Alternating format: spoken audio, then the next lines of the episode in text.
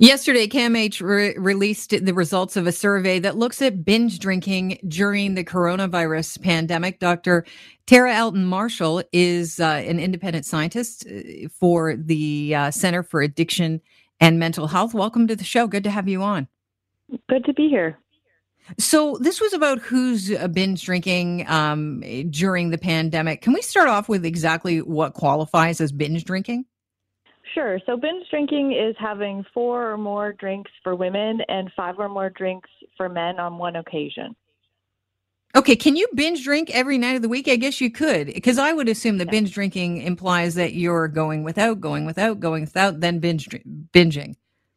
Yeah, so you could you could binge drink on several nights in a week, and and that was one aspect. We also did look at mental health um, in terms of anxiety and depression and, and loneliness during the, the COVID crisis as well. What was the goal of your survey? So, really, we wanted to understand what's happening right now in terms of mental health and substance use. And this is actually going to be an ongoing survey. So, we're going to be following people over time uh, to look at their mental health as restrictions lift, as things change across Canada, and to be able to feed that back into what we should be doing in terms of uh, mental health supports for people. And what did you learn?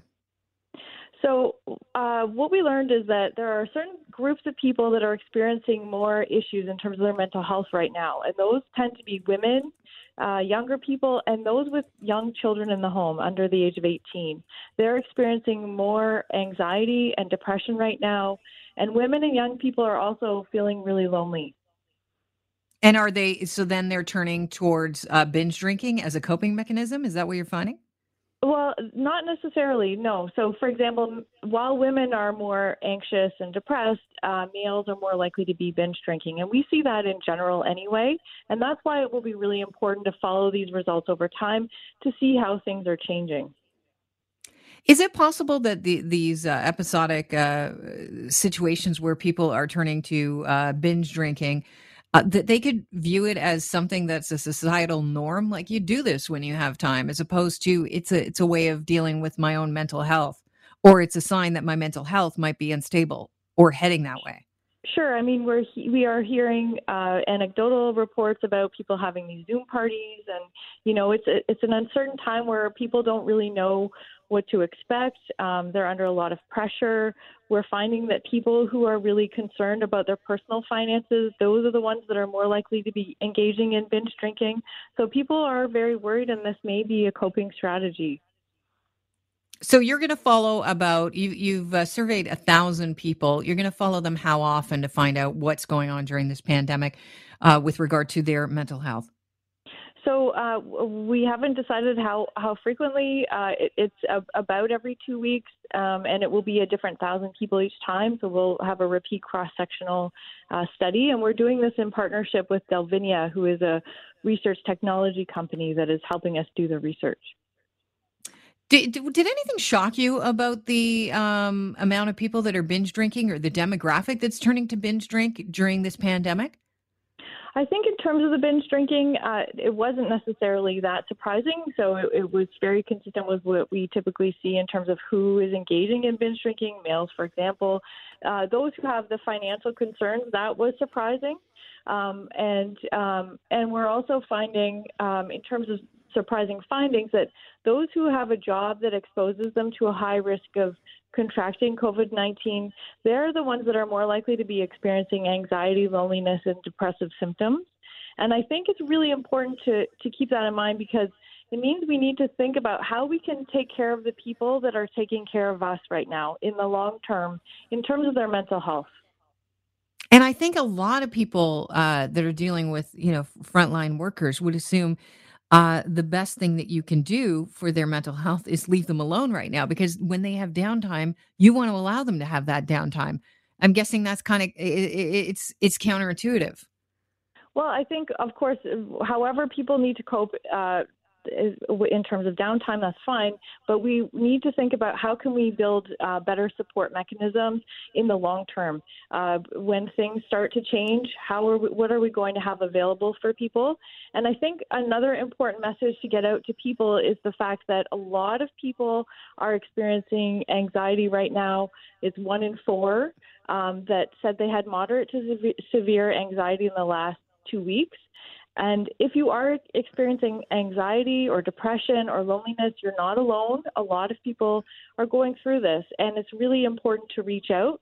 There are a lot of great resources available right now. CAMH.ca, for example, has resources related to COVID 19 if you do need extra help. How much of this binge drinking is related to? Did you break it down to how many of the people that you're surveying are currently still holding a job but working from home? So uh, we didn't find an association uh, between binge drinking and whether or not they were working from home. We did look at that, okay. but we didn't find an association. Yeah. What about did you focus at all in your survey on marijuana? Because I understand, you know, we were talking to a, a cannabis shop the other day, and the owner said that uh, marijuana use is up. She's doing a lot more sales during COVID nineteen. People are buying more marijuana. I don't know if it's to stockpile so that uh, if if you know. Um, they can't get their supply, that they still have some at home. But uh, are people turning to marijuana during this pandemic to try and also self medicate? Right, and that is something that we will be looking at uh, moving forward. We'll be able to look at uh, cannabis and alcohol use and whether or not that has changed uh, over time. So, what's the takeaway for listeners right now? Uh, we know that more of us are binge drinking during the pandemic, and people with a higher uh, financial anxiety tend to be turning towards uh, a glass or two here or there, uh, maybe more than they should. What would you like people to be aware of as they uh, listen to this? Well, I think it's always important to check in and and um, and watch your drinking habits, um, but also your what's going on in terms of your mental health. I think it's important to recognize that, of course, we are in this unprecedented time in history where um, no one really knows what the future brings, and that can cause you know, anxiety and stress, um, but that we are in this together and that there are resources available and to please reach out if you need help. I want to ask you one more question. The premier yeah. said that these takeaway drinks may be here to stay as far as, you know, you can get some booze with your takeaway at restaurants. A lot of people be happy about this. But where do you sit on this? Does this uh, give you a pause here and some concern? Well, I think that that would be something that we'll need to look at moving forward as well, whether or not uh, there's any associations there. I want to thank you for your time. Have yourself a okay. fantastic afternoon. And as always, stay safe. Okay, thanks. Bye. Cheers. Dr. Tara Elton Marshall, independent scientist at the Center for Addiction and Mental Health, talking about binge drinking during the pandemic. It's it can so easily happen, Chris. It's just so innocent. You're we've been home for so long. We're all looking for a means of entertainment.